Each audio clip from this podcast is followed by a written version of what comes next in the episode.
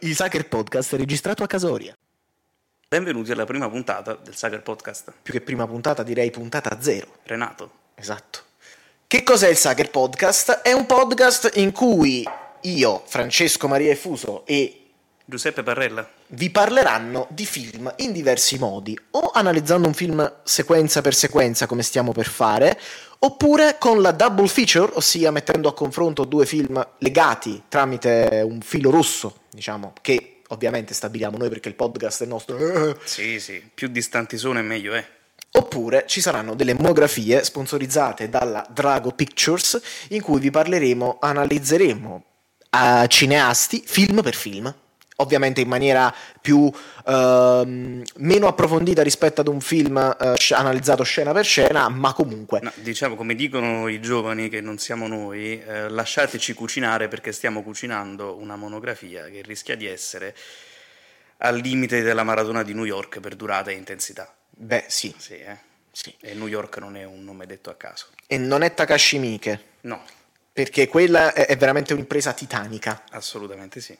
E, quindi Di Oh, cosa parliamo quest'oggi? Parliamo di un film orribile per inaugurare il Sager Podcast. è sconosciuto Sì, un soprattutto. film che hanno visto in pochi perché qui al Sacker Podcast ci teniamo a sponsorizzare film un po' più di nicchia, possiamo dire così, anche se è un'espressione terrificante per parlare di cinema. Oggi parliamo del Padrino di Francis Ford Coppola, che Beh. so- non so se conoscete. Beh, mh, io non lo conosco, cioè infatti io lo sto sentendo nominare per la prima volta, Sì, non sì, l'ho sì, assolutamente io l'ho visto, visto. per la prima volta per registrare la puntata, se no- Io non l'ho assolutamente visto almeno dieci volte, no. Sì, bando alle stronzate, adesso passiamo alle cose formali e parliamo di una pellicola che abbiamo visto giusto due o tre volte. Esatto, senza andarci a spulciare gli extra, No, no, no, no. Ah, se- come dire, senza possederla in Oggi- tutti i formati praticamente. Per oggi quindi- ci atteniamo a una stupidissima analisi sequenza per sequenza nei limiti dell'umanità e della razionalità del padrino che conta praticamente tre ore di durate. Ma prima di parlare Solo il primo film, eh? prima di parlare della pellicola, sì, sì, sì, qui si voleva anche parlare del padrino parte 2, però insomma sarebbe venuta fuori una puntata di almeno 3-4 ore, non ironicamente, per una puntata zero, insomma, non Renato. è proprio il massimo. Prima di parlare però del padrino, bisogna fare una cosa importantissima, perché qui al Sager Podcast, dove parliamo di cinema, riteniamo che il cinema si debba guardare al cinema, che non è una cosa scontata purtroppo, e quindi siamo qui a consigliarvi tante belle pellicole da andare a vedere al cinema. Anche se sono dei DCP. No, no, no, sono pellicola nel cuore di chi crede e devi sempre credere nelle carte nel tuo cuore. Allora, che pellicole ci sono al cinematografo questa settimana? Beh, innanzitutto omaggiamo la proiezione di ieri sera per gli amici del napoletano e del casertano e dell'aversano in generale. Ieri sera c'è stata la, la doppia proiezione dei Guerrieri della Notte di Walter Hill al Cinema Vittoria di Aversa Un saluto a Victor. un madonna di film Guerrieri della notte di Walter Hill, ci siamo divertiti tanto tanto al restauro della Cineteca di Bologna e ricordiamo che lunedì prossimo c'è il quarto appuntamento con i classici della Cineteca, sempre a Vittoria di Aversa, ci sarà il più bel film della storia del cinema, hands down, 8 e mezzo di Federico Fellini. Fresco fresco del suo sessantesimo anniversario. il tra l'altro. 14 febbraio del 63 a San Valentino, Che stranissima bello, come data, che- sì. ma non siamo qui per parlare di 8 e mezzo, se No, non per non ricordarvi ancora. che potete vederlo il 13 novembre alle 17.30 e alle 21. 21 siamo sicuri, 17.30 non siamo sicuri, controllate sull'internet per sicurezza e la settimana dopo Strade Perdute di David Lynch. Cercate Cinema Vittoria Aversa, Victor Club Aversa su Instagram Sì. per maggiori informazioni. Un saluto a Victor che sentiremo presto su queste frequenze. Ma andando avanti, ehm, voi ci ascolterete presumibilmente mercoledì, mercoledì 8 novembre, purtroppo noi stiamo registrando il 7 e tra poco si andrà a vedere il film in questione. È tornato il Grande Le Boschi dei fratelli Cohen, Restaurato per il, in occasione del 25 25 anniversario, il film dei fratelli Cohen. Insieme a tanti altri, secondo me. Il per- film dei fratelli Cohen. Ne parleremo in altre Sì, puntate. Diciamo che Le Boschi sarà una grande occasione, insomma, anche per parlarne qui al podcast, insomma, quando saremo freschi di per me ennesima visione, sarà la mia ventiduesima visione oggi. Io penso la terza, però vabbè. Vabbè, Eh, sa, insomma. È, è sempre bello rivedersi i film, cioè non troppo. cioè, non saperli troppo a memoria. È, bella, è bello il periodo in cui un film non lo conosci a memoria, No, no, quello è proprio vero. perché ogni volta che te lo rivedi Sembra è come una se prima fosse... volta. esatto. Sì, sì, sì. E Coi quindi questo- Guerrieri della Notte è stato così ieri. sì, anche perché ieri l'abbiamo visto nella sua versione theatrical e Sì, non che in bella la quella... teatrica, mamma mia. non in quella che trovate in DVD, Blu-ray o in televisione, perché eh, quella è la director's cut, diciamo, che eh, lo stesso Walter Hill ha poi riconosciuto l'errore suo Eh, di sì, director. l'importante però è saper riconoscere gli errori. Bravo Gualtiero Collina. Però insomma non siamo qui a parlare di Walter Hill, ma siamo qui per parlare delle altre uscite di questo periodo. Eh, Ragazzi, se avete la fortuna di abitare su Roma o su Milano, cercate di vedere The Killer di David Fincher, che insomma è un'impresa trovarlo. Su Con Milano c'è Lantern. soltanto una sala. Si, va- all'Anteo. sì, si cerca con lanternino Eh praticamente. sì, come con tutte le release Netflix purtroppo è così, ma sto film non è stato affatto pubblicizzato, cioè, l'anno scorso Glass Onion era solo nei circuiti UCI, The Space, cioè è una roba folle.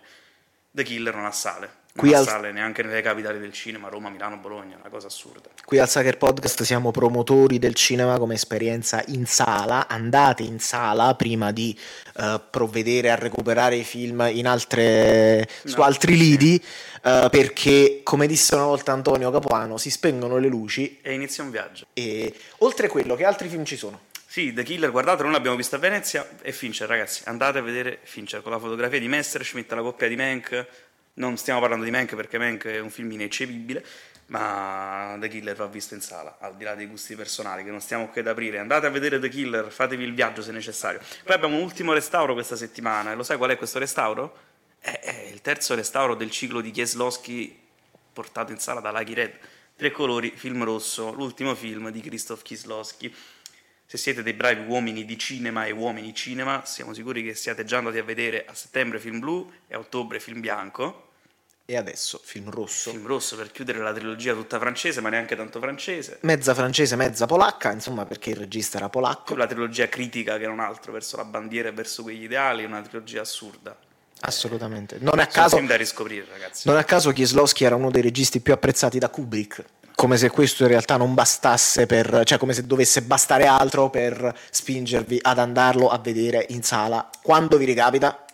Vi ricapita dal 13 al 15 novembre, da lunedì a mercoledì prossimo. Andate e vedetelo anche due volte se necessario, ragazzi Kieslowski. Poi avanti, che altro c'è? Beh, abbiamo un po' le pellicole che già conosciamo dalle ultime settimane, tipo Killers of the Flower Moon, Martin Scorsese, di cui parleremo prossimamente su queste frequenze. Non si va a vedere, cioè non sono mai troppe le volte in cui si va a vedere Sì, chi se da sopra. l'avete visto, rivedetelo, se non l'avete visto, perché siete ancora a casa. Esatto, cioè mettete in pausa il podcast, andate a vedere eh, Killers of the Flower Moon, Ragazzi, è uno poi dei film più belli del più grande regista della storia dell'uomo. cioè, e mentre anche se- tornate vi mettete il Sager Podcast in Sì, macchina per sì, sentirci mentre parlare. Ascoltate noi che piangiamo pensando a Killers of the Flower Moon, che è una cosa assurda. Sentite, io sto tirando su col naso perché sto piangendo già. Sì, sì, per lo zio. Salutiamo zio Marti che sicuramente ci ascolta. Poi che altro abbiamo? Abbiamo io, noi, Gaber dal 6 all'8 novembre, quindi anche in questo caso se ci state ascoltando oggi, 8 novembre è l'ultima chance per visionarlo. E a proposito- documentario su Gaber. A proposito Sempre la Chired che salutiamo. Regia di? Di Milani? Eh, Sì, di Riccardo Riccardo Milani, Milani. marito di Chi si è sposato? Paola Cortellesi. Ah, Che- ma questo che è un ci aggancio porta- clamoroso. che ci Paola porta- Cortellesi, la regina del box office 2023. Paola Cortellesi, a ieri eravamo a 7 milioni di incassi, non ho controllato che è successo ieri sera al box office. Paola Cortellesi, l'incasso più alto negli ultimi tre anni per un film Praticamente. italiano. Sì. 7 milioni, ha fatto un milione di presenze. Una persona su 60 ha visto questo film in Italia. È una Ah. cosa assurda. Noi ancora no perché Non siamo l'abbiamo ancora stupidi. visto. Io vado domani alle 7 a vederlo, quindi chissà. Poi ancora che altro c'è? Sì, c'è ancora domani, poi abbiamo Anatomia di un shoot, Anatomia di una caduta, Palma d'Oraccan 2023 che personalmente non mi ha convinto, però sta piacendo a tutti, quindi andate a farvi un'idea, perché bisogna sempre farsi un'idea sulle pellicole di cui sentite parlare, andate a vedere Anatomia di una caduta di Justine Tritt, Palma d'Oro a Cannes, seconda Palma d'Oro a una donna negli ultimi, negli ultimi tre anni, Eh beh, anche se quella del 2021 era una cosa un attimo più importante. Quel bellissimo Titan. Titan è una cosa assurda. Però non stiamo parlando di Titan, stiamo parlando di Anatomia di una caduta che vi invitiamo ad andare a vedere prima che lo tolgano perché è già uscito da... Sì, siamo alla terza settimana di programmazione. poi altri due film che sono presenti in sala, Comandante di Edoardo De Angelis, Salutiamo il maestro De Angelis. film di apertura di Venezia 80. Sì. che comunque è un film comunque degno di, di sala, di visione Eh. in sala. È un colossal, è Sì. uno degli ultimi colossal del cinema italiano. Tra questi Con- e Freaks Out, insomma, il solito Favino che favineggia, che bestemmia, che veneteggia soprattutto. Sì, e E raga, De Angelis. che Che fa De Angelis? De Angelis che fa De Angelis, che si conferma uno dei nomi più importanti di questa generazione, ha dimostrato di saper gestire anche un budget eh, che 3-4 Cospicuo. di loro possono avere. Sì. Se non lo ha lui, lo ha Garrone, se non è lui, è Sorrentino, punto. O è Oh, Saverio Costanzo, esatto. che salutiamo Ce per lo quella stiamo- cacata di, cioè, di Finalmente l'alba. Eh, ultimo ma non ultimo. eh, Ultimo, ma non ultimo, sì, con Myself di Christopher Borgli, film norvegese a tinte trieriane, non Lars von Trier, ma Joachim Trier. Se avete visto uno tra Telma e La persona peggiore del mondo, che sono i suoi ultimi due film, che insomma sono quelli un po' più mainstream, guardateli. Se vi sono piaciuti, guardate Sick of Myself, perché Christopher Borgli, insomma, eredita un po' tutta quella scuola di pensiero alla Joachim Trier. Eh, Sick of Myself è un film assurdo, di cui non vorrei dire molto per non rovinarvi la sorpresa, è un film da andare a vedere in sala, goderselo e scoprire quella che secondo me è una delle nuove voci del cinema europeo da seguire per i prossimi mesi e anni, anche perché il 16 novembre esce il suo nuovo Eh, Dream, Dream Scenario. Scenario con Nicolas Cage. In Italia gli hanno dato un sottotitolo osceno. Si chiama Dream Scenario trattino. Hai mai sognato quest'uomo? Che è un po' tipo quello di The Witch, eh, vuoi sentire una fiaba? È, è- è un Eh, po' un meme. Sì, vabbè, i classici sottotitoli osceni italiani. Però, al netto di questo, 16 novembre Dream Scenario, per ora, se riuscite, recuperate siccome Myself, che è una cosa gigantesca. Ultimo ma non ultimo, il libro delle soluzioni di Michel Gondry. Eh sì, è tornato anche Michel Gondry, celebre per il film, a proposito di titoli improbabili in italiano, per Se mi lasci ti cancello. Al Un cast secolo. Da poco, al secolo Eternal Sunshine of a Spotless Mind, dalla penna e dalla mente di Charlie Kaufman, Jim Carrey, Kate Winslet, Elijah Wood. Ma Mark questo è Eternal Ruffalo. Sunshine, invece Eh il sì. libro delle soluzioni. Il libro delle soluzioni, eh lo so, stiamo parlando del classicone, il libro delle soluzioni, il nuovo film di Gondry presentato a Roma qualche settimana fa, adesso arriva in sala, le sale sono pochissime purtroppo, mi sa che noi oggi abbiamo ufficialmente perso la chance per vederlo sul grande schermo, voi non siate come noi, facciatecela. Esattamente. Il libro delle soluzioni che è uscito il primo novembre, quindi dovreste essere ancora in tempo per trovarlo da qualche parte. Distribuito da I Wonder. Eh, Sì, salutiamo I Wonder che fa delle cose meravigliose. E annunciamo anche una cosa, oggi sai che cosa è stato annunciato? Sai cosa esce il 6 dicembre in Italia, che noi abbiamo visto due volte? Eh, Il Amaguchi. male Ah, non esiste di Risuga Maguchi, distribuito da Teodora che salutiamo. La locandina è bellissima, sullo stile di quella di Drive My Car, il gioco del destino. Eh, E da Tucker di- Film anche. Sì, Tucker in coppia con Teodora. Quindi, diciamo- Eh, raga, il male non esiste. È Amaguchi che fa Amaguchi. se, Però l'abbiamo con uno visto, stile completamente diverso dal solito, è incredibile. se l'abbiamo visto due volte, un motivo ci sarà. A Tra Venezia e a Venezia a Napoli. Esatto. Lo si è visto due volte. Correte a vedere quel filmone. E si vedrà anche una terza, mi sa. Eh, una terza, una quarta, una quinta, nel limite Pagando del possibile, una volta. perché Amaguchi è un artista meraviglioso. Ma ora abbiamo finito di parlare delle pellicole in uscita e quindi è tempo di parlare della pellicola che è il motivo per cui siamo seduti a questo tavolo stasera. Questa volta veramente una pellicola perché si Sì, parla di- veramente una pellicola girata in 35 mm. E prima di partire con eh, Vai coi dati l'analisi, sono pronto a darvi un po' di dati tecnici. Titolo italiano, Il Padrino. Titolo originale, The Godfather. Titolo italiano che sarebbe dovuto essere, se tradotto la lettera, Il, il Dio Padre. Eh, The Killer di Fincher era l'uccidiere, infatti. che salutiamo. Sì, salutiamo l'uccidiere. Anche Uccidieri della Fiore Luna di Sì, Martin di Martin Scorsese. Scorsese. Il budget del padrino fu di circa 6 milioni di euro. Sai quanti dollari ha incassato invece? No, quanti? 286 milioni di dollari americani, circa, se conti le riedizioni degli anni successivi e l'on video, un miliardo di dollari. Eh sì, numeri importanti. Beh. Un, un floppino, si può definire un floppino. Non se l'è visto nessuno. No, non lo vide nessuno all'epoca, è un film che ha cambiato profondamente anche la vera mafia corleonese.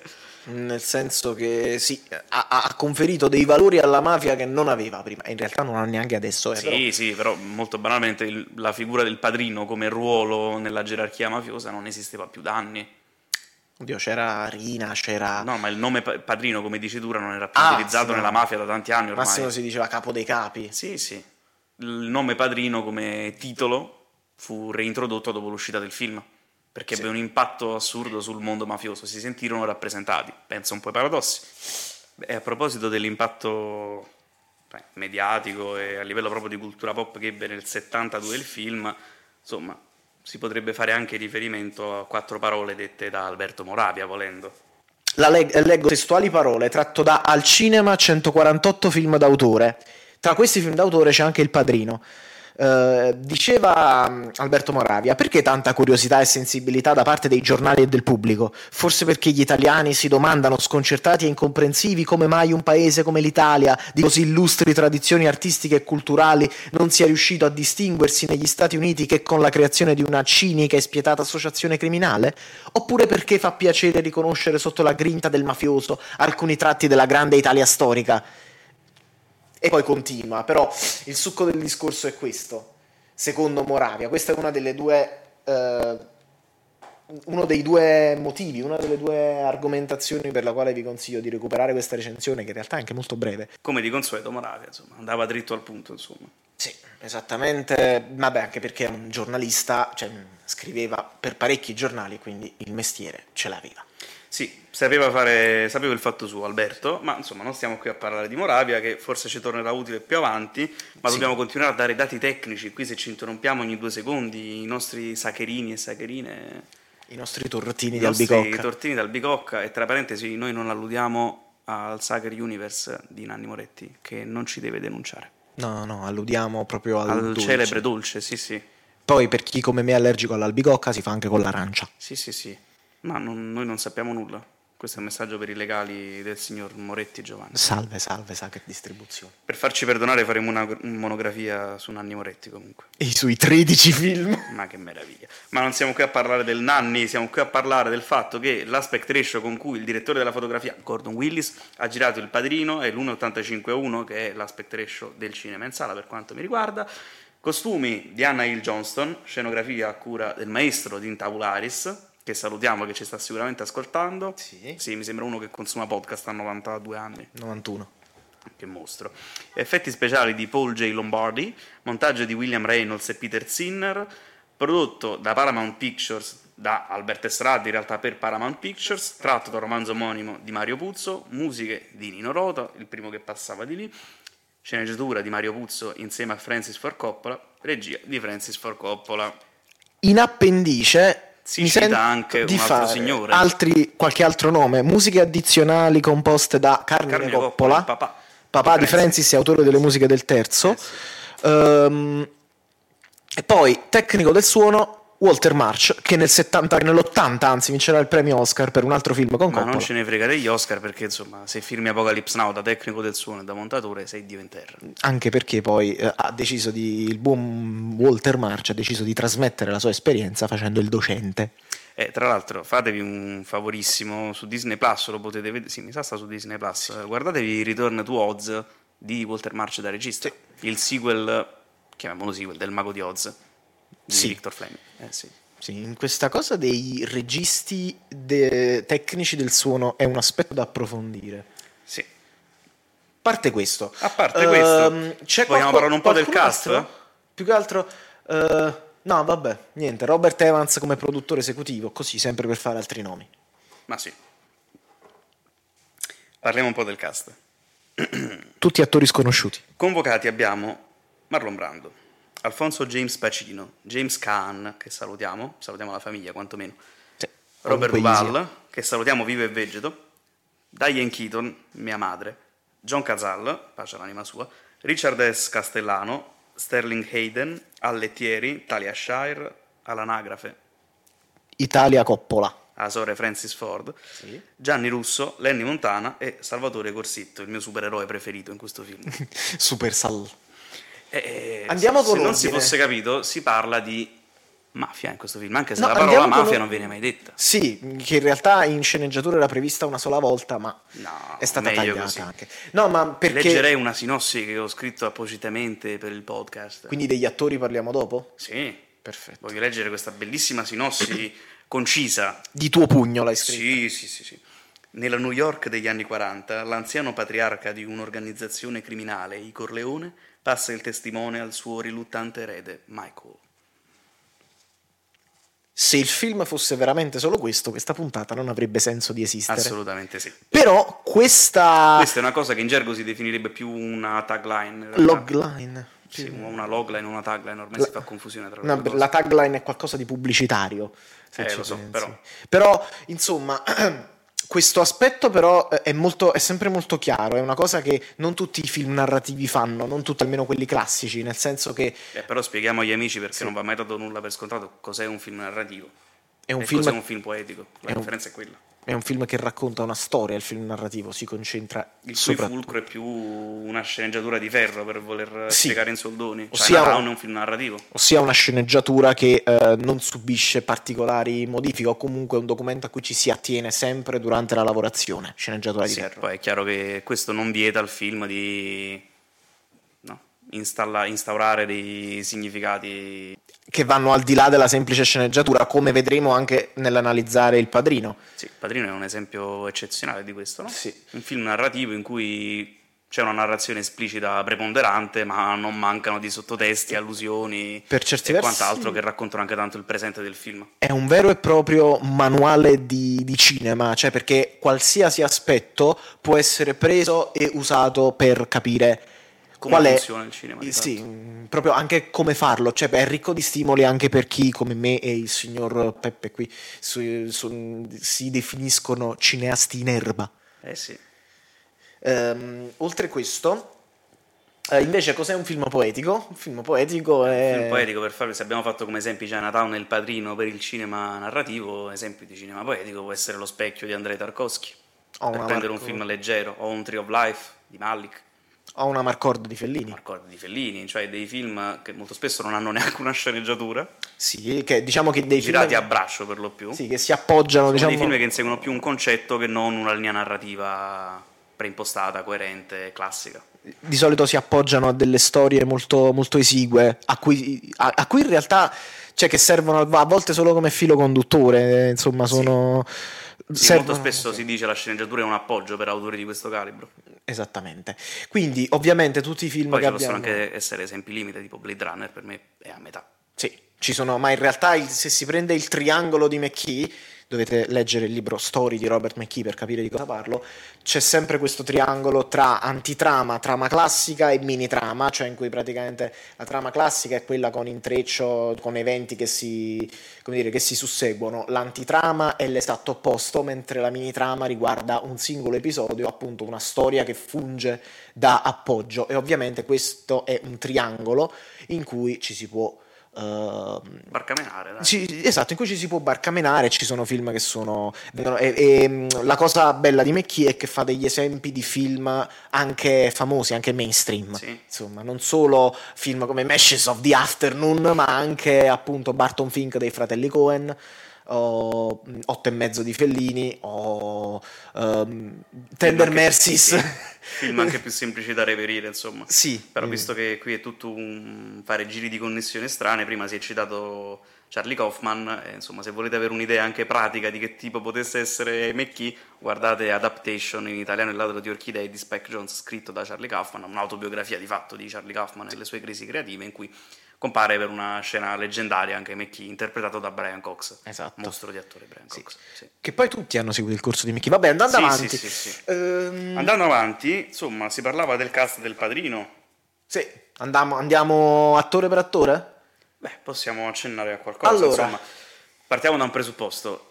Il padrino nasce da un romanzo che abbiamo citato prima, Sì. omonimo di Mario Puzzo. Mario Puzzo era sull'orlo della bancarotta con la sua attività di novelist, di, di romanziere. Il suo editore gli impose di scrivere qualcosa che potesse vendere un numero importante di copie nel minor tempo possibile per, eh, sai, avere un po' di liquidi da parte. Certo. Quindi Mario Puzzo decise di raccontare la storia di, una- di un impero criminale, del suo declino, del suo- della sua trasmutazione in un certo senso, del suo passaggio di testimone da una generazione all'altra, che è un po' anche, ne lo vedremo dopo, metafora del passaggio dalla Hollywood classica alla New Hollywood. Mario Puzzo scrive Il Padrino, successo epocale, un caso letterario che ha sconvolto e scosso, rivoluzionato gli anni 70, la Paramount Lo immediatamente opziona. lo opziona per trarne una versione cinematografica Si cerca un regista. c'erano nomi importanti che ballavano, tra cui Sergio Leone, che, Che- veniva dalla trilogia del dollaro, da, c'erano Giù la Volte Testa. Questo, da Giù la Testa, eh, Che aveva però altri progetti in mente. aveva il progetto per la mente, Eh, aveva beh. per la mente c'era una volta in America, che gli tolse più di dieci anni di lavoro complessivamente, S- 13 anni, Sì. sì. quindi decise di rifiutare la chiamata per dirigere Il Padrino. A quel punto, tra le altre varie opzioni, figurava Sam Peckinpah, un Fresco- altro maestro western. Fresco fresco di cane di paglia, in realtà il suo primo film non western. Eh, però ci furono dei problemi, nel senso che Peckinpah firmò per dirigere il film, salvo poi litigare per divergenze creative con Albert Ruddy e con il team produttivo di Paramount, perché aveva in mente un western dall'animo gangster di fatto. Eh, Ehm, Perché come dice gente più intelligente di noi, il western non è un genere, è uno stato d'animo. beh, Eh sì. su questo non ci Su piove. questo non ci insomma. piove, insomma. Oh, oltre questo, e quindi da dov'è che, com'è che all'improvviso viene fuori il nome di Francis Ford Coppola? Perché era sconosciuto, costava poco la produzione e sulla carta, in quanto sconosciuto, Coppola poteva essere più manipolabile, diciamo, dalla produzione. Non è stato così e non sarà mai così per tutta la carriera dell'amico Francis. Mm. Il seguito prova che avevano torto, insomma. Però, Eh, diciamolo, Francis Ford ha sempre avuto un animo anche da produttore, no? Sì. Ha sempre avuto una mania di controllo ab- abbastanza significativa verso i suoi prodotti, tant'è che insieme a Lucas aveva fondò la Zoetrope. fondato nel 69 l'American Zoetrope e la sua prima produzione fu un flop, non lo vide nessuno, il film era, Era un- era un THX1138. cazzo di film, THX. Sì, Eh, il di primo George film di Lucas, eh, sì. tra l'altro con eh, a- mh, dietro la macchina da presa non solo George Lucas, ma anche molti dei membri del cast tecnico che E abbiamo Eh, non solo, citato C'era poc'anzi. Robert Duvall. C'è Robert Duvall protagonista e insomma, è un film che consigliamo anche di recuperare con eh, con una, come dire, con una certa foga Sì, perché sì, sì, è uno dei pezzi da 90 della, della nuova vaga americana, della nuova Hollywood. nonostante Ma mani George basse. Lucas sia uno che si scoccia di girare, E ha anche ragione se studiate un po' tutta la lore dietro la vita creativa di George Lucas e quello che gli ha fatto fare il primo Star Wars. Insomma, THX inaugura il decennio d'oro di Lucas. 71, perché- sì. THX, American Graffiti Star e Wars. quell'altro che non si è visto nessuno. quell'altro che non ha visto nessuno, che ha un attimo cambiato la storia del cinema mainstream, del cinema Esatto. commerciale. E così come THX ha inaugurato gli anni 70 di George Lucas, il padrino ha inaugurato il decennio d'oro di Francis Ford Coppola. Padrino, Padrino parte 2, la conversazione. Entrambi, uno Palma d'Oro, conversazione, e il Padrino 2, Oscar al miglior film. L'unico poi- sequel a ricevere il premio Oscar come miglior film, tra E parentesi. poi Francis Ford figura insieme a altri due signori, Ruben Ostrund e Michael Haneke, o Michel Haneke, Michel. per essere i tre che hanno vinto consecutivamente due palme d'oro. Eh beh, Perché per due film consecutivi, La conversazione e Apocalypse Now nel 79. che è un altro film che Un nessuno altro conosce. filmetto che nessuno ha visto e che ha un attimo cambiato le sorti dell'umanità. Insomma, per completezza diciamo che Ostrund le due consecutive le ha vinte per The Square e Triangle of Sadness, Haneke per Nastro Bianco e Amour. Quindi parliamo di sei film non da recuperare di più. Triangle of Sadness è un po' il più stronzo qua in mezzo, per farvi capire un po' il livello medio qual è. Vabbè. Dunque, Però, tornando a noi... Esatto, noi stiamo parlando quindi di Francis Ford Coppola che in, un co- che in questo contesto, più o meno, almeno a livello produttivo, viene a fare questo film. Ora, qual era il contesto che ha portato il film ad essere così? Beh, il contesto che ha portato il film a essere così è sicuramente il periodo storico in cui ci troviamo. Era È un anno cardine per la storia del cinema, di fatto, perché nel 72 esce questo, l'anno dopo esce Mean Streets, che cambia un attimo ulteriormente le carte in tavola sul genere gangster. Sì, non solo poi come genere gangster stiamo parlando comunque di un periodo florido per quanto riguarda proprio la creatività americana e non solo, perché poi la creatività americana degli anni 70 risente della creatività europea Ah, degli, Degli eh, anni, 60, e anche degli anni 50, Con se le possiamo nuove- dire. Con le Sì. varie new wave, sì. con le New Wave di cui fa da portabandiera la Nouvelle Vague francese, Sì, ovviamente. sì, nelle poi figure di pari di- passo con quella americana nasce anche la, nu- la new wave tedesca, il nuovo cinema tedesco. E anche quella... Herzog, Fassbinder. Sì, diciamo che vengono fuori persone assolutamente da non conoscere, insomma. Sì, diciamo uno che più le pazzo basi, dell'altro, le basi soprattutto. filosofiche sono date dai critici eh, Andiamo della- con ordine. sì, Allora, la nouvelle vague, francese. la nouvelle vague francese. La nouvelle vague francese che cos'è? In soldoni. È una grande contrapposizione al cinema mainstream industriale della Hollywood classica, quindi quello che va dal primo sonoro, quindi diciamo dal 27 per dare un anno simbolico, quindi Dal The 26. Jazz Singer, Sì, da- primo film sonoro, sì, di Al Jolson. da The Jazz Singer fino ad arrivare come spartiacque segnerei Easy Rider. Sì. Ah, se non addirittura il laureato prima. Sì, o è Però siamo lì. laureato, Easy Rider, Easy Rider però è più un manifesto anche del periodo storico rispetto al laureato, Sì. che è uno dei film più belli che abbiamo mai visto, però insomma se dobbiamo parlare di storia del cinema, Easy Rider... eh, Nascono, dice- il periodo è presta più a quello, quello laureato che ci serve. 67, Easy Rider 69. 69, sì. eh, 69 che anche, se volete, ecco, partire da qualcuno che ne capisce più di cinema di, cinema di noi, pensate a Quentin Tarantino, in che anno ambienta il suo Amarcord sul cinema? C'era una Eh volta a Hollywood, nel 69 lo ambienta, beh. perché è l'anno spartiacque del cinema. dove Sì. si passa dal cinema industriale al cinema autoriale per Hollywood, nel senso che nella Hollywood d'oro, a partire dagli anni 30 principalmente, quando te andavi a vedere un film in sala, difficilmente ci andavi per Howard Hawks, per John Ford, per l'autore, per Hitchcock, per il nome, Ci andavi per lo studio di produzione. perché lo studio era indicativo di un approccio alla narrazione, nel senso la Universal era lo studio dei mostri, Pe- sì, no, Dracula di, di Todd Brown, Dracula, Frankenstein e tutta la, tril- in realtà Sì. la trilogia di Frankenstein, ma anche il mostro della laguna, l'uomo invisibile, Sì. insomma tutto il monsterverse. il Monsterverse che poi è stato chiamato Monsterverse successivamente, ma sì, Sì. la Universal andava più su quello. Sì, pensa che a proposito di eh, Eh, film, pensiamo a Selznick. pensa che a proposito di marchi di fabbrica di studi, avevo la professoressa di storia del cinema a- all'università che diceva che aveva un nonno, quindi di, di Foggia credo, che, eh, perché la- questa professoressa credo sia foggiana, che diceva che i film col leone erano film belli. Il leone ovviamente era Eh, sì. Tanner della MGM. È proprio lei.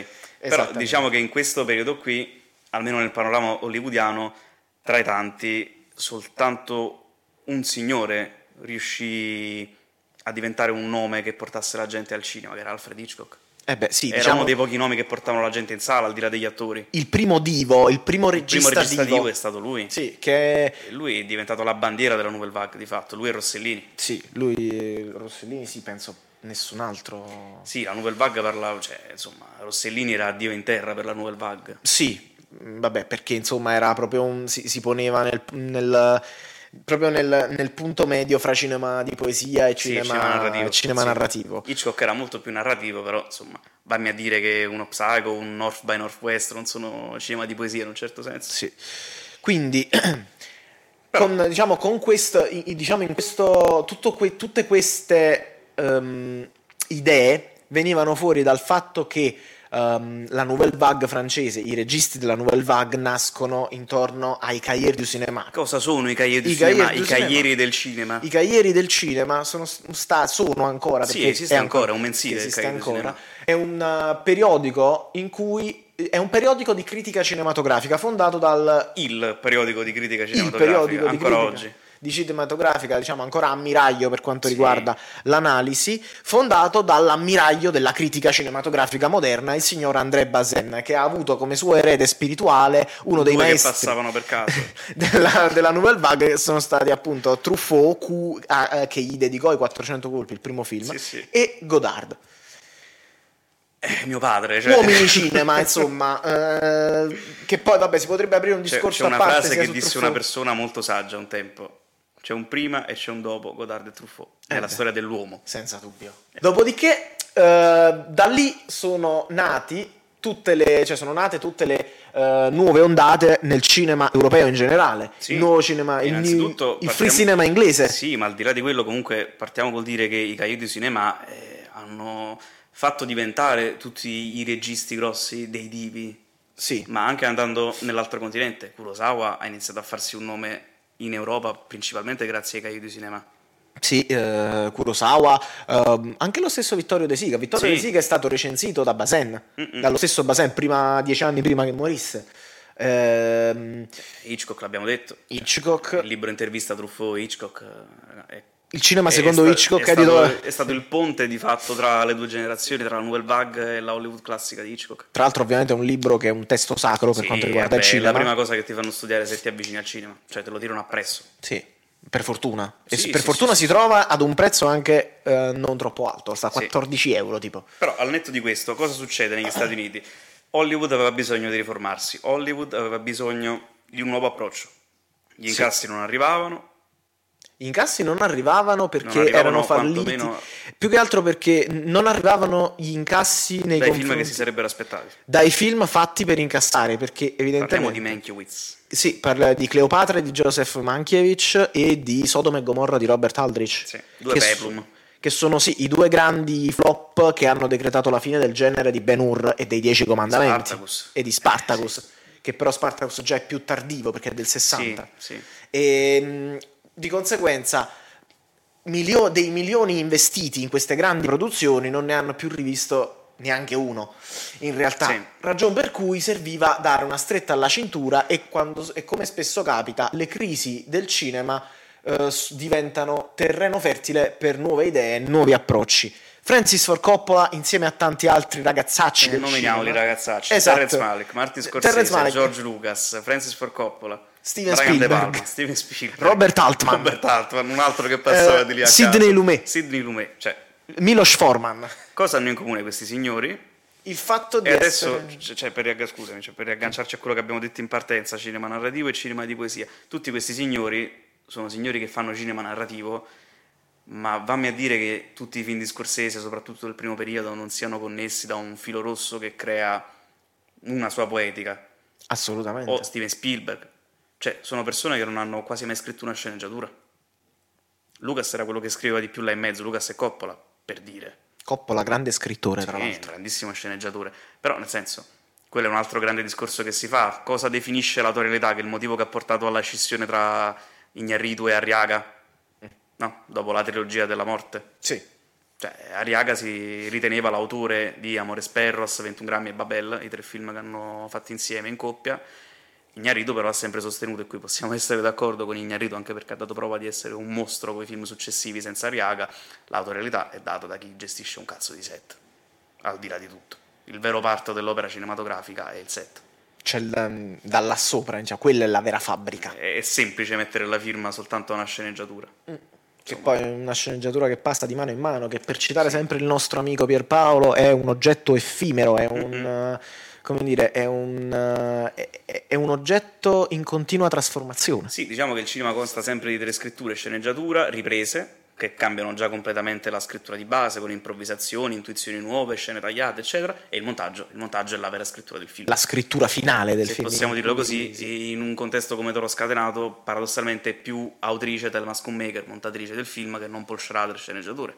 Sì. È un po' blasfemo dirlo se usiamo Schrader come Sì. esempio, però insomma è giusto per farvi capire. Però diciamo che il ciclo vitale del film finisce al montaggio. Sì? Come diceva sempre il nostro amico Pasolini. sì. Oltre- quindi, di conseguenza, Che succede negli anni 70? Ah. che succede negli anni 70? I Eh, ragazzacci. C'è bisogno di fare soldi. C'è bisogno di fare soldi, c'è bisogno di idee nuove. Chi può darti le idee nuove se non dei registi? Era una cosa che non era mai stata pensata di fatto fino Sì. a quel punto. Cioè, il piano B al produttore con l'idea di solito era lo sceneggiatore schiavo. Sì. Cioè, se volete rendervi conto un po' di come funzionassero le cose eh, negli anni d'oro di Hollywood, raga, vedete Barton Fink dei fratelli Cohen. Parla di quello. Del- dello sceneggiatore di Broadway che ha delle sue idee di drammaturgia precise che devono venire incontro con, le me- con i meccanismi produttivi di Hollywood. Sì, diciamo che Guardate è, Barton Fink, ragazzi. sì, è Un film sempre assurdo. creatività contro logica industriale, insomma. È sempre, diciamo, so- sono questi i due poli intorno a cui, a cui si tende. Sì, poi si potrebbe aprire anche una parentesi sul fatto che è assurdo il fatto che no, stiamo vivendo una crisi di box office dal 2020 in particolare, ancora ad oggi, e nessuno a livello produttivo, neanche a Hollywood né tantomeno qui in Europa, ha cercato di creare una sorta di new wave contemporanea, cioè gli incassi non arrivano, cerchiamo di dare voce all'autorealità, Mm, perché comunque sì. l'autorealità incassa negli ultimi tempi. Cioè, Sì, diciamo Nel che senso, eh, però The rimane... Batman è un noir di tre ore che ha incassato l'ira di Dio. Sì, ma perché appunto anche quello si è ehm, mischiato con la logica industriale hollywoodiana, che è quella di fare il fi- de- che è quella dei film sui supereroi. Diciamo però che c'è Però una... il, suo- il supereroe può avere una sua dignità autoreale. Assolutamente James sì. Gunn, questo ci sta dando prova. Assolutamente sì, però non tutti possono fare James Gunn, cioè non tutti possono fare Matt Reeves, non tutti possono fare James Gunn, perché poi tutto, tutto, è, Nessuno tutto il può essere resto, Sam Raimi. è tutto il resto il problema per quanto riguarda non tanto la- l'arte ma il, ehm, il traino per il pubblico. Sì. Perché molti film eh, d'autore che sono slegati da qualsiasi contesto di questo tipo non portano gente al cinema ed è mortifera questa cosa. Purtroppo sì, però tornando agli anni 70, insomma, stiamo aprendo troppe parentesi. Sì, infatti. Allora, gli Mea anni culpa. 70 avevano bisogno. La Paramount in particolare veniva da- dal successo di Love Story di Arthur Hiller, ehm, che l'aveva salvata dalla bancarotta pla- eh, praticamente. Era da poco nelle mani dell'austriaco Charles Bludorn, che è il fondatore della Gulf Western, che l'aveva appunto risollevata, famoso per comprare aziende al ribasso e rilanciarle. Il Brian Singer di Hollywood. Esattamente. Che appunto cercava, eh, cioè, diciamo che nella figura di Albert Raddi ehm, cercava, diciamo, un nuovo un qualcuno da eh, poter gestire. Devo fare una puntualizzazione. non Brian Singer il regista, Brian Singer il vecchio presidente del Milan. Quello là che col fondo bancario comprava le società coi debiti e le risanava. Mi Era un sembrava, omonimo. sì, no, mi sembrava giusto specificarlo perché anch'io c'ero cascato. Brian Singer il pelato del Milan, lui. E quindi, insomma, si decidono di rivolgersi a quel pazzo di Francis Ford Coppola per girare l'adattamento cinematografico del, Del mio romanzo, padre. del romanzo di Mario Puzzo, che- il cui successo in realtà eclisserà completamente il romanzo. Sì. Nel senso che mh, tutti hanno visto il padrino, non tutti hanno letto il Molti romanzo. pochi hanno letto il romanzo di Mario Puzo. Tu l'hai letto? No, Neanch'io, eh, quindi. anche se si trova in libreria. Sì, sì, si trova tranquillamente. Eh, però in ogni caso, Però comunque, insomma diciamo che la quasi bancarotta della Paramount si sposò in un gioco di incroci di destini con l'insuccesso della prima produzione dell'American Zotrop. Sì. Perché abbiamo detto THX di Lucas non incassò nulla, Mm, no, nonostante eh, sia un gran nonostante sia film. un grandissimo film, non incassò nulla, quindi Coppola aveva bisogno di un po' di dindini Di per dindini. Esatto. risanare un po' le finanze della sua casa di produzione Esattamente. e quindi stava cercando qualcosa di questo tipo, che qualcuno gli affibbiasse la, regi- la regia di un progetto che potesse portargli comunque un successo economico importante, cosa che fu. Cosa che fu, sì, perché spoiler, ne stiamo parlando adesso. Stiamo parlando adesso. eh, Eh, eh, comunque, ehm, tra l'altro, ehm, poi di che cosa...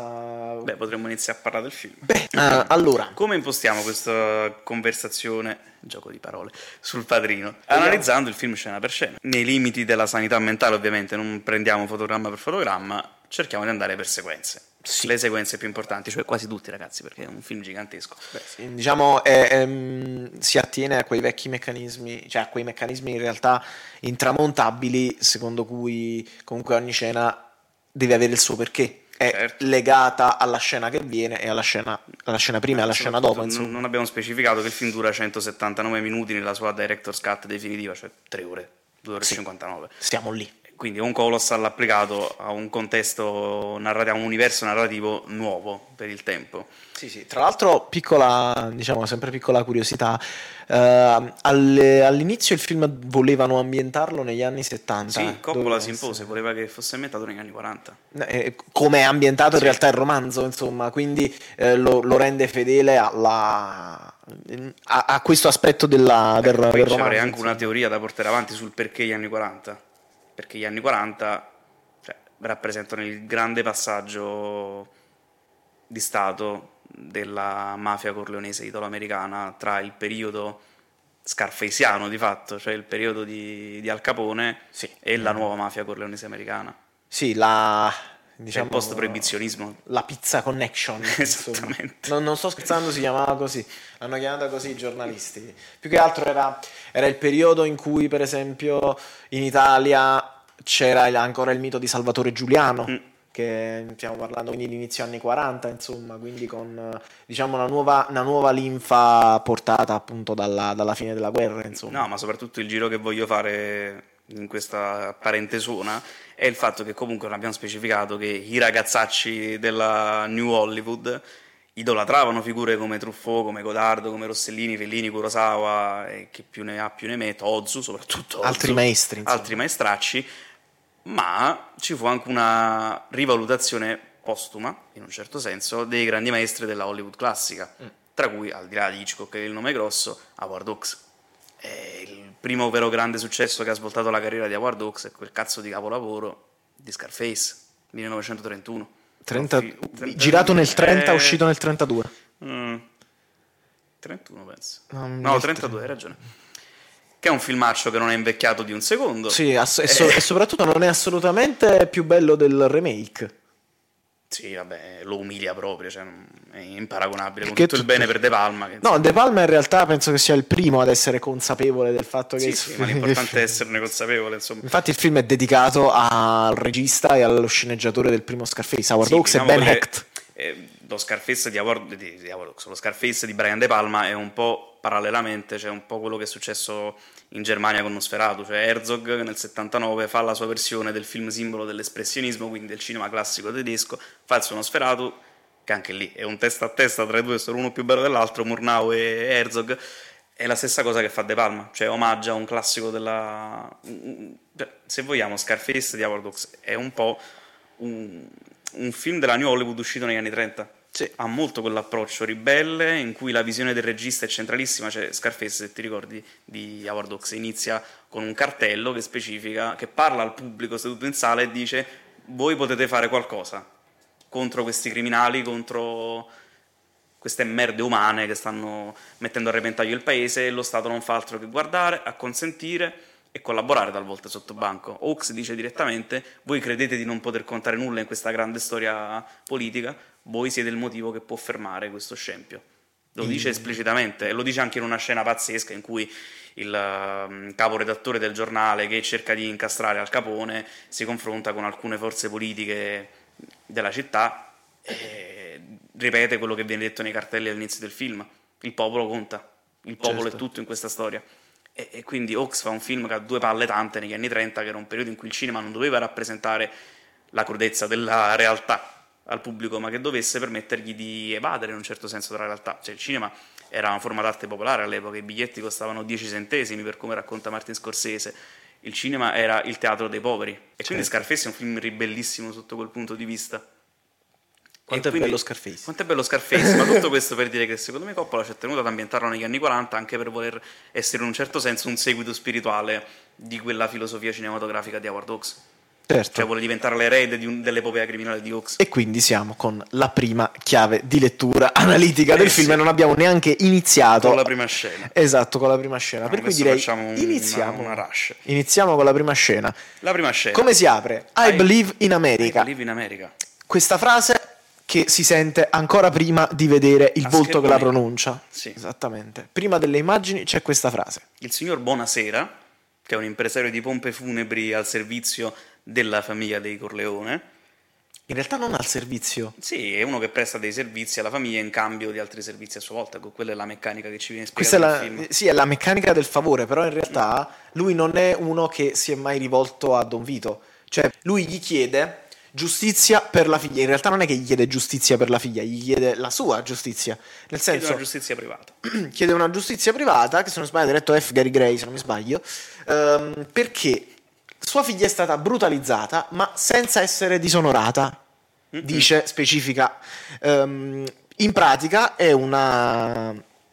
Sua figlia è una ragazza cresciuta eh, anche secondo dei canoni moderni, Sì. eh, che però ha avuto... È l'orgoglio della famiglia in un certo senso. Oh. Esattamente. Rappresenta la purezza. Esattamente, una, pur- una purezza che è stata per l'appunto sporcata da due, da due ragazzi. Da due che- merde. Sì, da due.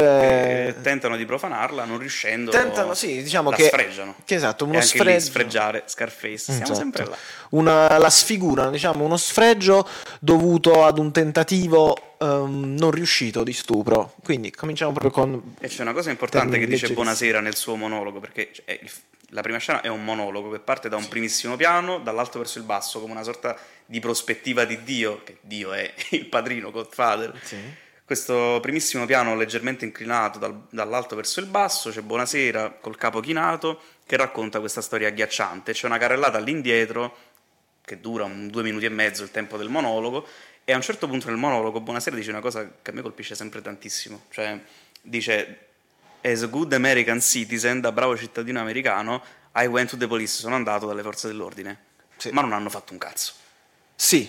Esattamente, dice che sono Cioè- stati processati, ma eh, Sono usciti su libertà vigilata dopo sì, perché erano incensurati Sì. in pratica. il giorno stesso del processo sono usciti. Esattamente, tra l'altro poi questo mh, sistema, questa, diciamo, questa retorica del- su- sui valori americani, lui da bravo cittadino americano si è rivolto alla polizia, lui ha cresciuto la figlia secondo i valori americani, l'America ha fatto la fortuna di buonasera, lui crede nell'America. I do believe in America.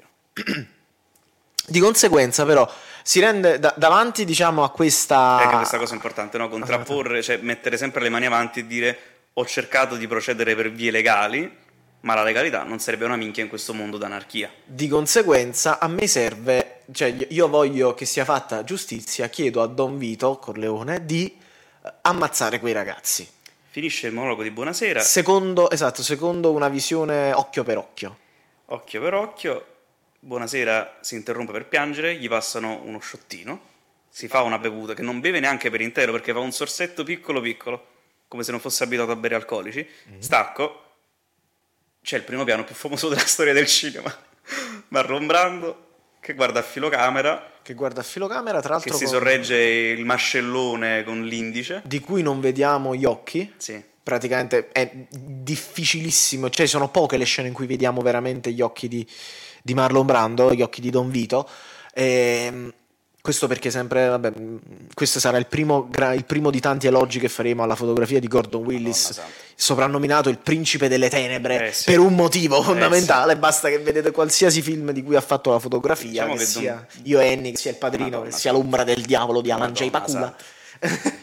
Ehm, per capire insomma come il suo Don Vito ha approccio sempre gli all'illuminazione. occhi socchiusi per tutto il film. Cioè, sono piccoli, piccoli, piccoli. come Massimo Giletti. E i suoi occhi, cioè l'occhio di Don Vito è l'occhio di Dio in questa storia. Sì. Però è un occhio di Dio stanco, che sta già ad anticiparci no, il passaggio di testimone che dovrà avvenire Esatto. andando avanti nella storia. E che cosa fa Don Vito al signor Buonasera?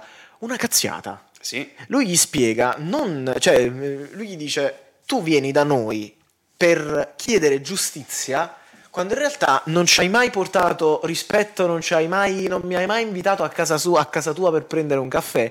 E quindi adesso mo te ne vieni al matrimonio di mia figlia, dove sai che non posso negare i favori per, eh, a causa dell'occasione di festa, e mi chiedi di eh, ammazzare i ragazzi che l'hanno. che- che l'hanno sfigurata. che l'hanno sfigurata come se fossimo dei mercenari, come se fossimo dei killer a pagamento. Noi non, noi non siamo dei mercenari, noi non siamo dei personaggi, cioè non, non siamo quello che tu pensi. Noi siamo delle persone che eh, smer- cioè che praticamente eh, reggono il loro sistema sui favori. Di conseguenza, tra l'altro, non avrebbero ammazzato i... cioè noi non possiamo ammazzare tua fi- i ragazzi perché è una pena iniqua. Mm-mm. Infatti, diciamo che eh, come si, quello che succede anche mh, dopo che mh, Buonasera lascia lo studio, in realtà quello che la punizione che eh, la giustizia di Don Vito eh, decide di eh, eh, cioè, diciamo la punizione che Don Vito decreta per quei due ragazzi è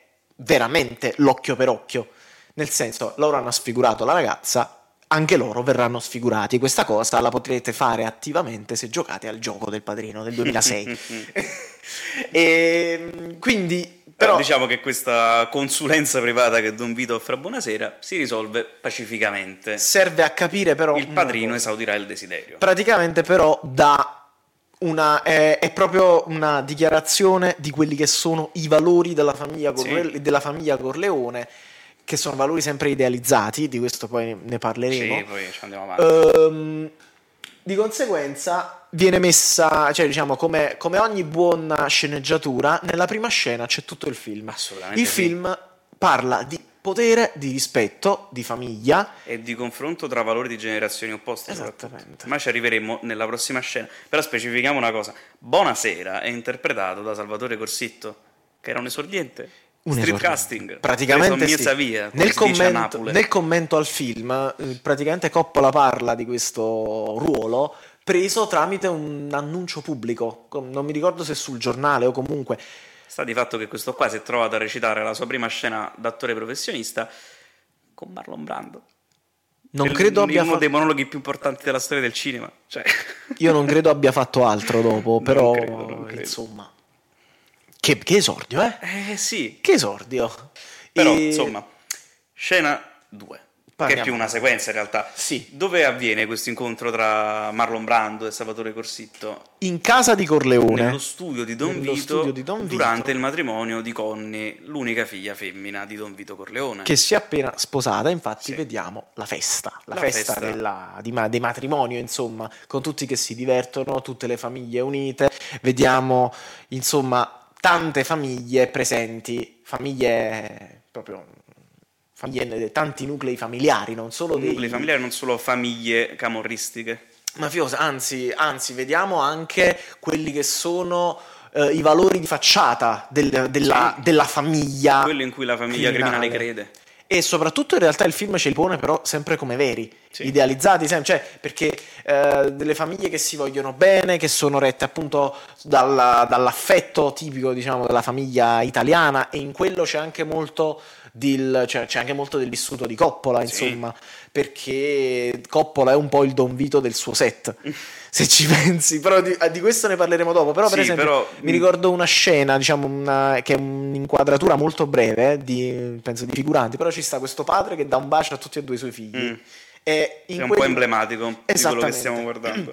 Poi vediamo festeggiamenti, gente che Però canta. a proposito di cose emblematiche, in questa sequenza facciamo la conoscenza di uno dei miei attori preferiti. Arriva Al Pacino. Eh beh, Al Pacino Al in Pacino abiti arriva militari, sì. arriva dopo in Però realtà. vorrei nominarlo subito perché noi quella scena la guardiamo dagli occhi della sua fidanzata. Sì, noi siamo sempre, diciamo, il punto di vista dello spettatore è quello di Kay Adams, di interpretata Diane da Keaton, una grandissima che veniva Diane Keaton. dalle prime collaborazioni con Allen all'epoca. Eh, sì, lo stesso anno aveva fatto Provaci ancora Sam, Eh sì. diretti da Herbert Ross, Eh però non sì. ancora da Allen. In realtà l'anno successivo uscirà Il Sleeper. dormiglione. Esatto. Sì. E Diane Keaton, che Diane è la Keaton. nuova fidanzata di, di Michael. la fidanzata in realtà non viene specificata, però comunque Sì, vabbè, noi è in siamo... una frequentazione con Michael È Corleone. la scu- diciamo, è ovviamente la scusa a livello di sceneggiatura è la scusa per spiegarci cose, per presentarci. Sì, sostanzialmente I la ruoli. presenza di Kay Adams al matrimonio di Connie Corleone è quella di fungere da spiegone vivente. Cioè Kay entra in questo mondo nuovo e fa domande su domande, chi è quello, chi è quell'altro, quali sono i rapporti tra queste persone, E- Mm. perché quel signore alto e grosso parla da solo, sarebbe Luca Brasi che poi conoscete. Lenny Montana, vero mafioso? un vero mafioso. Al Pacino invece è di ritorno dalla guerra. Sì, è un anzi, in realtà lui, come fa a notare il buon Morte Bianca, il fatto che lui abbia combattuto per gli americani è una specie di ehm, definitiva ammissione di americanità, cioè l'identità americana che prevale su quella, che prevale su quella italiana, Sì. perché loro hanno combattuto al fronte, sono tornati in Italia, ma per combattere al fianco degli americani. E qua faccio un'altra s- citazione recente di Zio Marti di Scorsese. Scorsese dice, parlando del suo rapporto con l'essere italo, era un'intervista con, eh, non con Jimmy Fallon, ma con quell'altro. Stephen Colbert? No, no, Steven Colbert è mio padre. Eh. Eh, non Jimmy Fallon, Jimmy... Eh, ah, eh, Jimmy Kimmel. Jimmy Kimmel, da Jimmy Kimmel per presentare Killers of the Flower Moon, Jimmy Kimmel dice di essere un gran fan di Italian Americans, il documentario di Scorsese, italo-americani, e lui dice, Scorsese dice di sé e della sua famiglia, i miei genitori erano Italians, io sono Italian American, italo-americano, le mie figlie sono American Italians, americo-italiane se vogliamo Di conseguenza, italianizzarlo. le Cioè, nipoti eh, di Scorsese saranno americani. Saranno Americans e basta. E il discorso di Scorsese si sposa bene con questa faccenda di Michael e Vito. Cioè, Michael combatte per gli americani, quindi in un certo senso è più American Italian Sì. di suo padre che è Italian American invece. Torniamo a citare Alberto Moravia, diceva che in futuro non ci saranno più italo-americani, ma solo americani di lontane origini Sì, infatti italiane. il padrino questo ci racconta in tre ore di film praticamente, Sì. il passaggio generazionale. Tra Però l'altro, sì. Sempre per quanto riguarda il discorso di identità americana che prevade su quella italiana, Kay è una è una wasp. straniera, È una moglie, esatto, è una moglie americana per una famiglia non americana. sì, E Ah. quindi è un pesce fuor d'acqua in quel contesto. è una però è- allo stesso tempo è anche una chiave di- per l'integrazione. Sì.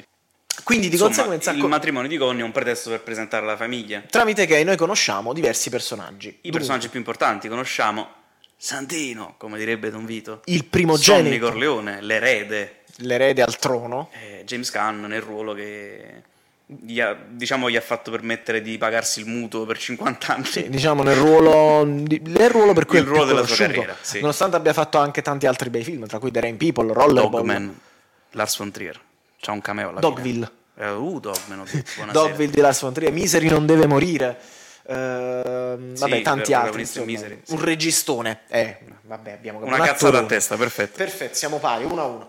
Guardate Eh, Dogville di Lars von ah, Trier. ahia, mi sono fatto malissimo. Guardate Dogville di Lars von Trier, film di tre ore con James Caan, quello è un film di tre ore con James Caan. Grande film. Eh, Che film assurdo. Oltre al padrino, ovviamente. Eh vabbè, ma tornando Eh, al comunque, padrino, James conosciamo- Caan, Conosciamo Somni, erede al trono, Tom Hagen, Tom Hagen, che è il figlio adottivo della famiglia Corleone. figlio È adottivo, un, eh, un trovatello. Sì, un trovatello, però loro a un certo punto lo definiscono un Irishman, un irlandese, perché non ha i tratti Ma lui- etnici degli italiani, Lui è di irlandese, origini credo. irlandesi, E lui è, però appunto è un... che è Robert Duvall, ragazzi. Tom Un trovatello? Hagen- Tom Hagen è Robert Duvall. nel ruolo più atipico della sua carriera forse, perché uno se lo ricorda per The Judge su recente, ma su Apocalypse Now, su Kilgore, su eh. Kilgore, eh, Kilgore di Apocalypse Kilgore. Now, Per Eh. eh, ess- Network di Sidney Lumet, cioè personaggi isterici comunque, estremi. Ho il, il, um, poliziotto prossimo alla pensione in Falling Down di Joel Schumacher. Ah, è un giorno di vero. ordinaria follia. Un giorno di ordinaria follia. Però Tom Hagen del Padrino è forse il ruolo più, più asettico della sua intera filmografia. Sì. È un personaggio fin troppo imparziale, fin troppo vittima del potere degli altri, rispetto a Network in cui è una sorta di editore delirante. sì. Qui è un personaggio debole, è un personaggio vittima dell'impulsività dei suoi collaboratori, ma poi ci arriviamo a questo. Sì, più che altro si trova a dover fare da voce, è la voce della ragione, insomma. Infatti spesso si- ci saranno diverse, diverse liti con ehm, diversi battibecchi con il fratellastro. Proprio in in una scena più avanti lui dirà: Mio padre aveva un consigliere siciliano, invece io ho te. Salvo poi scusarsi subito dopo. Comunque, Sì, anche in inglese dicono consiglieri, lo lasciano in italiano. a consiglieri. Perché appunto Sì. fanno riferimento non tanto a una figura professionale quanto più a un ruolo nella gerarchia mafiosa. Esatto. Esattamente. Il consigliere. Quindi conosciamo Sonny, Tom Hagen, Fredo Hagen. Corleone. Fredo, che Lo grande. conosciamo perché fa quella Il mio scena. preferito, Fredo. un- quella scena, sì, quella- dove si presenta a Kay in maniera molto, molto sobria. Insomma, le Sì, sì, dà sì. un bacio molto vicino alle labbra. Molto molesto Fredo. Sì. Ma Fredo è un po' il pappone della famiglia, che poi vedremo dopo. Però allo stesso tempo è l'anima. eh, è l'anima sensibile Sì, e- della e famiglia, poi- nonostante sia un rattuso. Sì, è più bambino là in mezzo in realtà. Anche nella sequenza di Las Vegas che vedremo più avanti. eh, a Napoli si direbbe è un guappo di cartone. In italiano come si traduce questa cosa?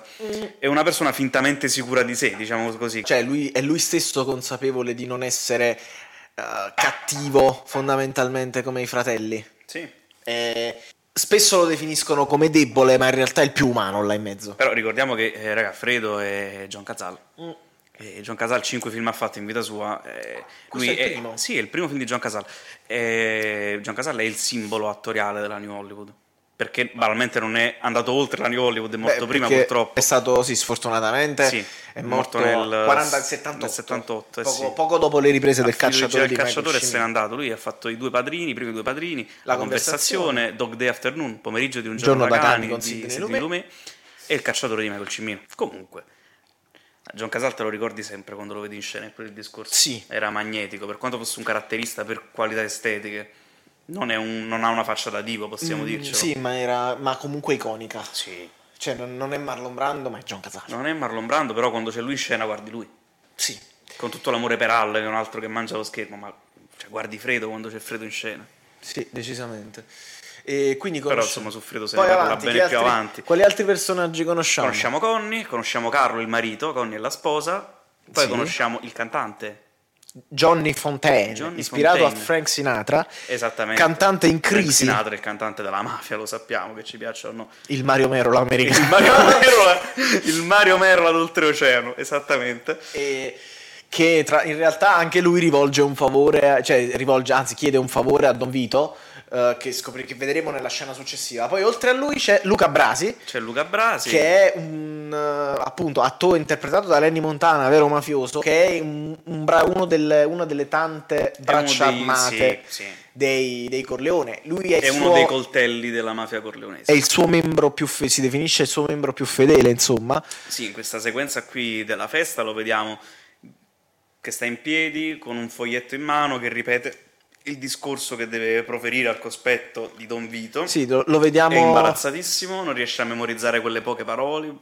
sbiascica, balbetta. non è un insomma non è La il dialettica personaggio- non è il suo punto di forza. no ma soprattutto non è il personaggio che ti aspetteresti di vedere nei panni cioè non è indossa una maschera diversa da quello che in realtà è perché lui comunque è uno È un che macellaio, un uomo d'azione. esattamente è quello che punta la pistola al Sì, come dire al um, al nemico. sì è quello- al maestro che non voleva scritturare Johnny Fontaine Ma adesso ci arriviamo. Esatto. esattamente Eh, allora, Luca Brasi, c'è questa scena memorabile, entra nello studio di Don Vito perché all'interno della, della grandissima sequenza del primo atto del film ambientato durante il matrimonio, Don Vito conferisce con tre persone. buonasera Johnny Fontaine e Luca Brasi C'è anche un quarto in realtà allora. tra Buonasera e Luca Brasi c'è un altro che viene a chiedere un favore che adesso non ricordo. Ah sì, quello che saluta. Sì. Eh, però è... Sì, diciamo- vabbè, è soltanto transitoria Sì, come è di scena, non, contorno. non racconta nulla. Luca Brasi va a parlare con Don Vito e dice soltanto testualmente Dan Corleone, I'm very happy to be here at your daughter's wedding in this special day. E mentre dice l'ultimo pezzo in this special day passano dei bambini che fanno rumore e quindi lui va nel panico e sta tipo 10 secondi in silenzio perché ha dimenticato cosa deve dire e Don Vito gli tiene le mani con questa faccia imbarazzatissima e aspetta che finisca, finisce il discorso, gli dà il bacetto sulla guancia e poi Brasi consegna a Don Vito la mazzetta, la busta con i soldi per il regalo del matrimonio alla figlia. Sì, diciamo che... Qua è- scena mi, mi spezza sempre. Sì, no, ma Eh, perché- Eh, Brasi è impanicatissimo. È un, sì, è un ringrazia- è soltanto un incontro per un ringraziamento alla fine, perché lui non Sì, deve... sì, non è neanche una cosa formale, non è un incontro, non chiedi un favore né No, nulla. È un, è un fuori programma. Sì, sì. Comunque, conosciamo loro. Scena successiva. Scena successiva, beh, quella è più la sequenza che conta qui. Un'altra cosa importante è vedere il rapporto tra padre e figliaccio, cioè tra Sì. Tom Hagen e Don Vito. Lui è se- Tom Hagen è Tom Hagen sempre è, è il presente. legale della famiglia, è l'avvocato, è stato adottato, preso da mezzo alla strada dalla famiglia Corleone, è stato portato in casa e sostanzialmente gli è stato finanziato un percorso di studio universitario. Lui è l'avvocato, è quello che ha studiato là in mezzo, è un avvocato che però esercita soltanto in favore della famiglia. Viene detto anche in una sequenza successiva, io conosco un personaggio che non stiamo qui ancora a spoilerare, gli dice io conosco tutti gli avvocati di New York, lei chi rappresenta? E lui dice I'm only working for my family, for the Sì. Corleone family.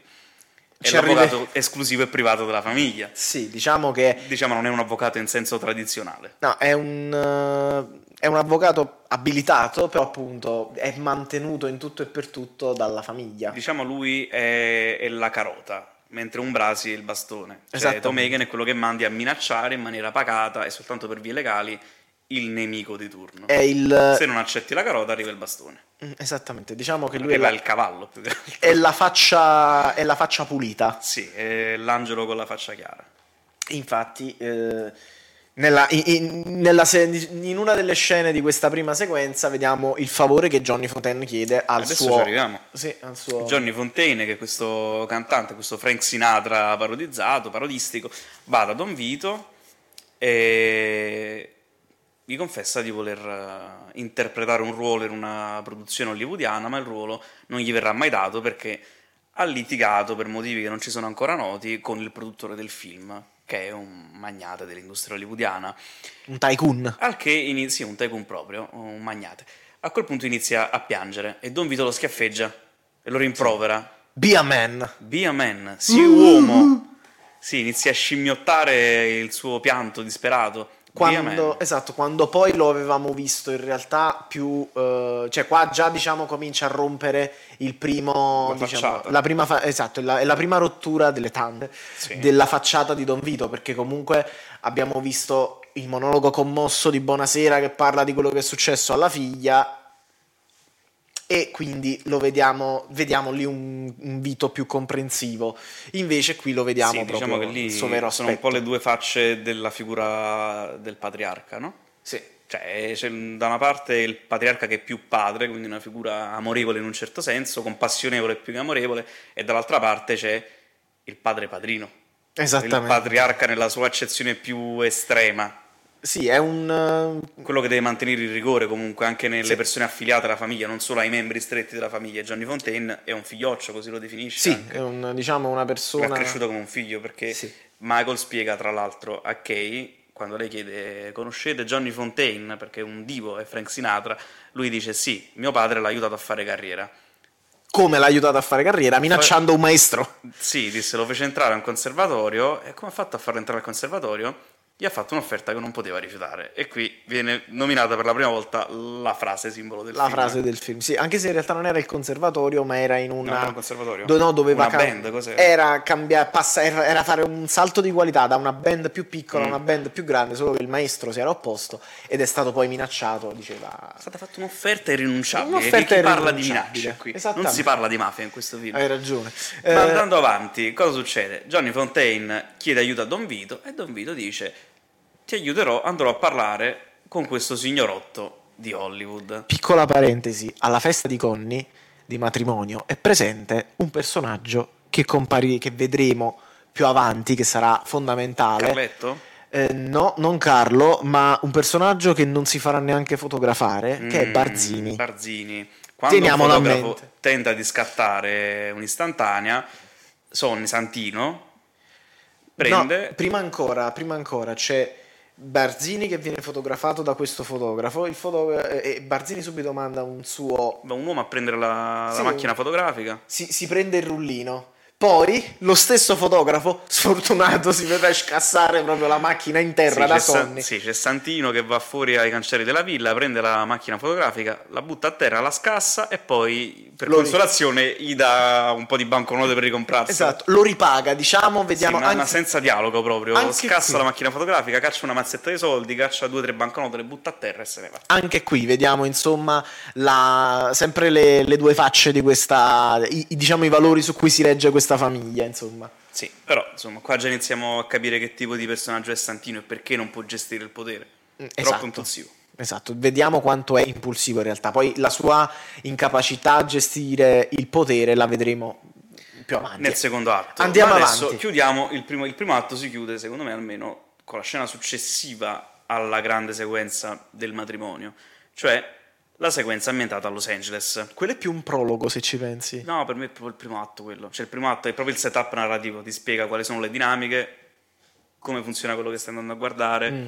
qual è il senso del film, perché il senso del film è tutto in quella mezz'oretta. Eh, ma è se- diciamo che però c'è sempre, è sempre setup secondo me la scena con Waltz perché poi c'è eh, il Eh, fatto appunto, che... se è sempre setup è il primo atto e lo chiude. Eh, che poi in realtà però secondo me il primo atto si chiude quando prende il via, quando diciamo comincia effettivamente Allora, forse la il secondo sovversione. atto parte del- con l'attentato. Esatto, no, il secondo atto, il primo atto per me finisce con l'attentato e poi parte il secondo. Mm. Sempre che siano tre gli atti in questo film, perché ci Esattamente. sarebbe da aprire anche sta Ce ne stanno parentesi. tanti piccoli, ma insomma. Sì, mentre nella struttura narrativa, nella struttura narrativa più frequente che potete trovare al cinema, i film sono divisi in tre atti, come spesso capita anche a teatro. Un inizio che dura di solito 30 pagine di sceneggiatura, no, 30 pagine, cioè sì, un 30 pagine di 30, sceneggiatura, 60 al 30, 60, 30. Sì, Per su un arrivare- film di due ore. di 120 sì, una scena, Sì, un- una una sceneggiatura di pagina al 120 minuto. pagine ideali, se il rapporto è una pagina al minuto di screen time, che è una cazzata molto Ecco. spesso. Se Eh, siamo in- eh, s- nelle tre ore adesso, come nella tragedia, un- un'ora ogni atto. Sì, ma non è assolutamente così. Insomma, un atto dovrebbe raccontare un macro episodio narrativo.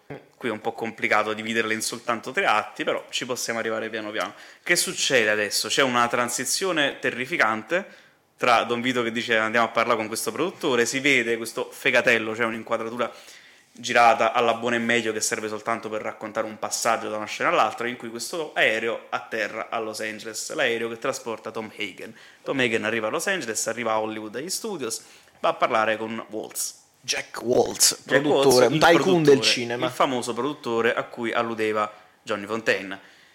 C'è questa scena, molto sinteticamente, c'è un, un primo incontro all'interno dello studio in cui, eh, in cui Tom Hagen fa capire chi è. Fa capire chi è Fa capire e, chi viene sta cacciato, rappresentando. e viene cacciato in malo modo E qui Oh, da La produttore. scena a cui alludevo prima, no? in cui dice: conosco, Waltz dice, conosco tutti gli avvocati di New York, lei chi rappresenta? Io rappresento Only My Family, The Corleone Family. E, Lì eh, Waltz sbotta. sbotta con delle espressioni anche poco lusinghiere nei Sì, confronti sì. degli italoamericani. Sì. Dice, gli dice voi siete, dei ma- siete sotto una banda di camorristi siculo-napoletani, cioè voi non mi piegherete in pratica. Passa una scena e e questa cosa gli si ritorce contro immediatamente perché invita Tom Hagen a cena nella sua villa. dicendogli non sapevo chi Non foste. sapevo chi foste. E La cena però finisce comunque in malo modo. finisce sempre male perché Waltz spiega le sue ragioni. Quali sono le sue ragioni? Eh, Che praticamente una, diciamo una, una scappatella di Fontaine con, una, con un'attrice, un'attrice cresciuta dalla sua casa di produzione, lezioni di canto, lezioni di ballo, lezioni Sì, di diciamo recitazione. che Waltz le ha finanziato il percorso di formazione per la sua l'ha carriera. formata a e, diventare una star praticamente. e una sopra- sorta di Marilyn, va. e soprattutto se la tiene.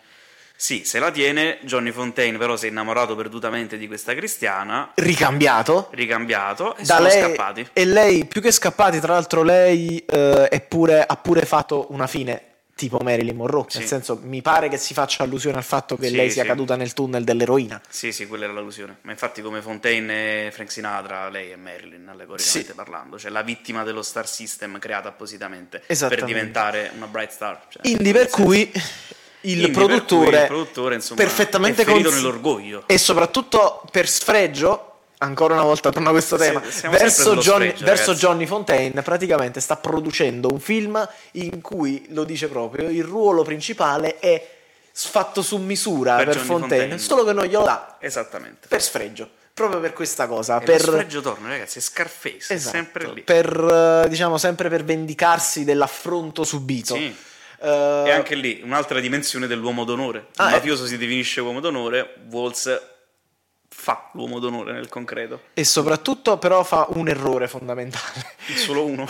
No, nel senso, un errore fondamentale porta eh, Porta Tom Tomegan a vedere, a vedere la il stalla. cavallo. Porta Tomegan a vedere la sua stalla privata in cui c'è questo cavallo che ha pagato quanto? Mezzo milione, una cifra esorbitante. Diciamo un pa- Dice neanche gli zar pagavano così tanto i cavalli. sì, un cavallo ovviamente da corsa Un puro sangue. e da monta, uno stallone, Sì, sia da uno monta che stallone. da corsa per eh, Per il puro gusto di averlo in realtà. Sì, perché insomma, ci stanno ognuno ha le sue fisime, soprattutto se sei ricco e te le puoi permettere. Sì, sì, sì, è un po' l'equivalente di comprare una Rolls Royce praticamente. Mm. Cioè, eh, per, sf- per sfoggiare un po' il proprio benessere economico. Esattamente. Quindi vede sto benedetto cavallo che è il, class- il più classico dei semi narrativi, cioè un elemento che Esattamente. viene messo in una scena apparentemente buttata lì per allungare il brodo, ma che poi Nella successiva ritornerà nel giro di qualche scena. lo vediamo, in realtà torna subito. Sì, in nella, quel caso è imme- immediato. nella scena immediatamente In quel successiva. caso è immediato, però molto spesso sono dettagli che vengono messi a inizio film per poi risultare alla fine tipo la roccia di Parasite per chi l'ha visto. E adesso arriviamo alla scena. L'altra un- scena al- più iconica del La film. prima scena, la fine del prologo, secondo me, quella in cui si vede la vera faccia dei Corleone. Che cosa sono i Corleone? I Corleone, esatto, quelli che, sono, che usano il metodo del bastone e della carota in pratica. Tomei che nella carota, rifiuti la carota, la carota se la mangia il cavallo, ma intanto la ci rimane. Esattamente. Nel senso in realtà che- si trova a dormire con il suo proprietario. Esattamente. Esatto. Perché ma siamo- non come pensate voi. Alla- arriviamo alla scena che ha terrorizzato tutti. Sì. La scena della testa del cavallo Waltz nel si letto. sveglia, c'è questa musica in crescendo. Waltz si sveglia, Trova le sue coperte di le seta mani sono sporche insanguinate. di sangue. Tra l'altro lui ha un Oscar sul comodino, Sì. dal lato opposto a cui dorme. Ha un Oscar, Come sì, se sì. fosse un auspicio a dire lo vinciamo anche noi. Mm, Sì, no, E si ce vede- l'abbiamo fatta. Oltre ad essere un elemento scenografico che Sì, ti vabbè, racconta il personaggio, azzeccatissimo, c'è un tycoon per questo, forza c'ha film è, un, Oscar. questo Sì. film è un manuale di cinema. Eh sì, ragazzi. Ma mo ci arriviamo al significato anche extratestuale di questa sequenza. Insomma, le mani sporche di sangue, le coperte sporche di sangue, sfila lentamente le coperte, c'è la testa del suo amato cavallo nel letto. Lui urla. Urla come un pazzo e queste urla si protraggono per tipo 30 secondi con le inquadrature che scalano. Prima c'è un- il il primo piano della testa del povero cavallo, No, in poi realtà è tutto un movimento. è sì, una c'è il movimento di lui che carrellata. sfila le coperte, si chiude su un dettaglio, insomma, sul particolare della testa del cavallo mozzata, poi stacca su Waltz che urla, con gli occhi che escono fuori dalle orbite, che è una mezza figura, e poi stacca su due inquadrature prive di soggetti, cioè Gli la esterni casa, della casa. l'esterno della casa, prima è, è a figura intera la casa, poi diventa proprio un campo lungo che prende tutto il complesso della villa, con Esatto. le urla che continuano. Cosa significa questa scena? Allora, prima di tutto c'è da dire una cosa. Che succede? Da toccare i tasti dolenti. Realisticamente, com'è Come possibile che cazzo hanno questi gli messo, hanno messo la un capa cavallo nel a letto e non se n'è accorto? È possibile che questi Come hanno cazzo messo hanno la messo una capa testa dentro di la- cavallo e questo non se ne è accorto? O In c'ha un realtà sonno pesante non o c'è- l'hanno anestetizzato, sonniferi nell'acqua, non so. Non c'è una, in realtà non c'è una, spiegazione, è solo speculazione, anche un po' inutile secondo me. Sì, infatti, Perché non te ne frega un cazzo di tutto. No, in quel momento, esatto, vedi un'altra, vabbè, qualche altro particolare sulla scena. No, per me in realtà quella è la scena più importante del film. No, la butto qualche... lì. Sì, sì No, vediamo no. il vero volto dei Corleone, vediamo che, eh, insomma, ehm, vediamo la carota, il, che il cavallo che viene mangiato dal cavallo, la cui testa si trova nel letto del signor Quindi Waltz. la carota rimane nel letto in un certo Eh, senso. esattamente. Però, nel senso, per me in realtà è la scena più importante di tutte perché è la scena manifesto di cosa vuol dire il padrino per la storia del cinema. Cioè, mettere un, un produttore, un produttore vecchio stile all'interno del film significa rappresentare metaforicamente la Hollywood classica. Cioè, Waltz è probabilmente una rappresentazione di un Louis B. Mayer, per citare uno dei tycoon storici di Hollywood, Sì. o un Zanuck. William Randolph Hearst, che è quello che ha ispirato la figura di, Di Quarto Potere. di, Quarto Potere, di- Di Citizen Kane. sì, di cittadino cane. Esatto, del signor Cane, Eh, di Carlo di Charles- Foster Cane. Sì, di Charles Foster Kane. Cioè, eh, Walls rappresenta un po' allegoricamente quel tipo di personaggio lì, che è quel tipo di produttore che ha portato Hollywood al lento declino.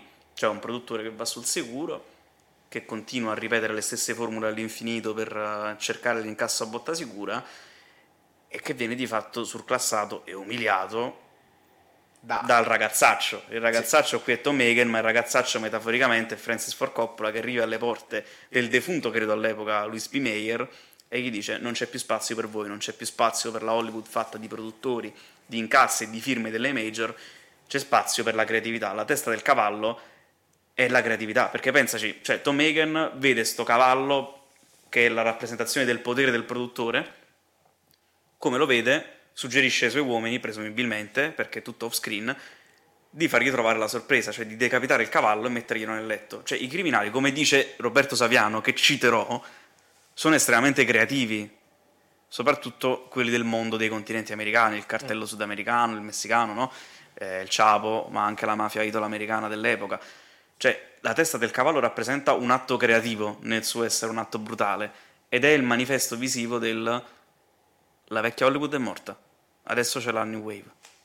E la New Wave ve la stiamo... La New Wave La state vedendo in questo Eh. momento. state vedendo in questo momento. E... E... quindi per me è la scena più importante del film, Sì. ma è la scena più importante del cinema degli anni 70 forse, se la vedi in quest'ottica qui. Sì, tra l'altro, vabbè, poi ci stanno un sacco di spiega- cioè, no, di, mh, di fatti divertenti sulla scena, tipo sul fatto che eh, fosse stata composta una canzone, cioè una musica che però è stata scartata perché s- la tensione saliva subito, poi sono state in Sì, realtà una unite crasi due- di due tracce. Esatto, di due tracce che danno quell'effetto un po' straniante. Oppure, per esempio, sul fatto che Jack Marley, l'attore, poi sia morto in circostanze misteriose. Cioè, diciamo, si è entrato in... Anche questa puntata di Sacher Podcast finisce qui. Seguici per non perdere la prossima. Ti ringraziamo per averci ascoltato e per le 5 stelle che ci avrai sicuramente lasciato. Ti ricordiamo inoltre che Sacher Podcast è disponibile su Spotify, Google Podcast, Apple Podcast. Siamo ovunque, veniamo fuori dalle fottute pareti. Manca solo la filodiffusione ed è qui che entri in gioco tu che ci stai ascoltando. Aiutaci a crescere, aiuta ad espandere la nostra community. Lascia recensioni positive, lascia 5 stelle, condividici con i tuoi amici, condividici anche con il tuo animale domestico. Nessun riferimento alla signora Pina Fantozzi. Grazie e alla prossima.